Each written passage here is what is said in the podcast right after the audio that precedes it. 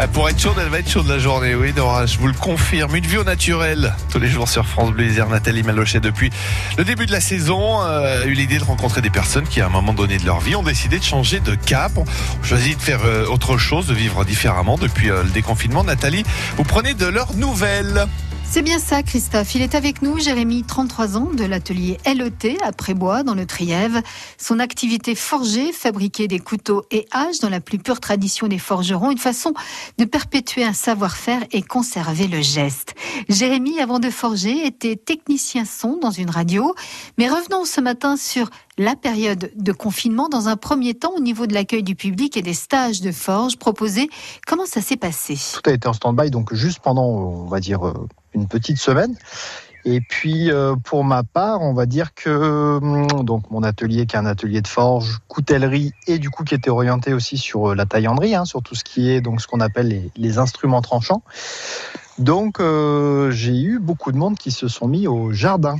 Voilà, donc moi ma clientèle euh, a pris une, une toute autre direction, on va dire. Beaucoup de jardiniers, beaucoup de, de gens qui sont mis à à commencer un jardin, hein, qui connaissaient pas du tout l'univers, et voilà, et qui ont commencé à, à prendre des, des outils tels que des grelinettes, des houes, des, euh, des serpettes, des serfouettes, euh, voilà, toutes ces choses-là que, que je fabrique. Une vraie vocation pour euh, le- les outils de jardinage que vous allez développer alors? Encore un, un petit peu plus, je suppose? Oui, oui, oui. Alors euh, effectivement, là, c'est en train de prendre une autre direction. Alors, par exemple, alors sur outillage de jardin, mais aussi tout ce qui est outillage de charpente. Euh, donc sur euh, un certain engouement aussi de, personnes qui se mettent à la charpente traditionnelle. On est un petit peu dans une ère où on est en train de se poser des questions sur euh, sur voilà qu'est-ce qui est essentiel, sur l'artisanat, comment gérer un chantier, sur les valeurs, comment on, comment on travaille la matière. Voilà, donc c'est vrai que hum, moi sur mon activité, je travaille avec des avec des personnes qui ont besoin d'outils très très spécifiques, on va dire. Donc euh, cette demande est tombée euh, là vraiment euh, pendant le confinement.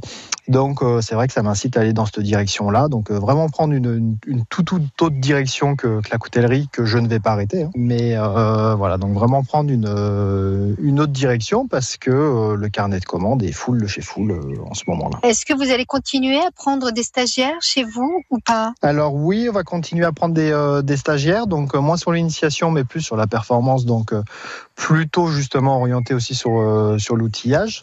En tout cas, on va ouvrir toutes les dates là durant durant cet automne, mais bon voilà, on va dire qu'il y a un nouveau un nouveau rythme à prendre aussi, euh, voilà après après ce qui s'est passé dernièrement. On va guetter le calendrier pour s'inscrire. Concernant les marchés, vous retrouvez Jérémy sur les marchés hebdomadaires de la région. L'atelier LET, pour en savoir plus, allez directement sur le site de la route des savoir-faire où sont regroupés tous les artisans du Trièvre et sur francebleu.fr. Dès à présent, à demain Christophe. À demain, Nathalie, avec plaisir. Nous serons sur le plateau de Vercors à Vercors Cuir avec Sophie Valeron demain. Merci, Nathalie.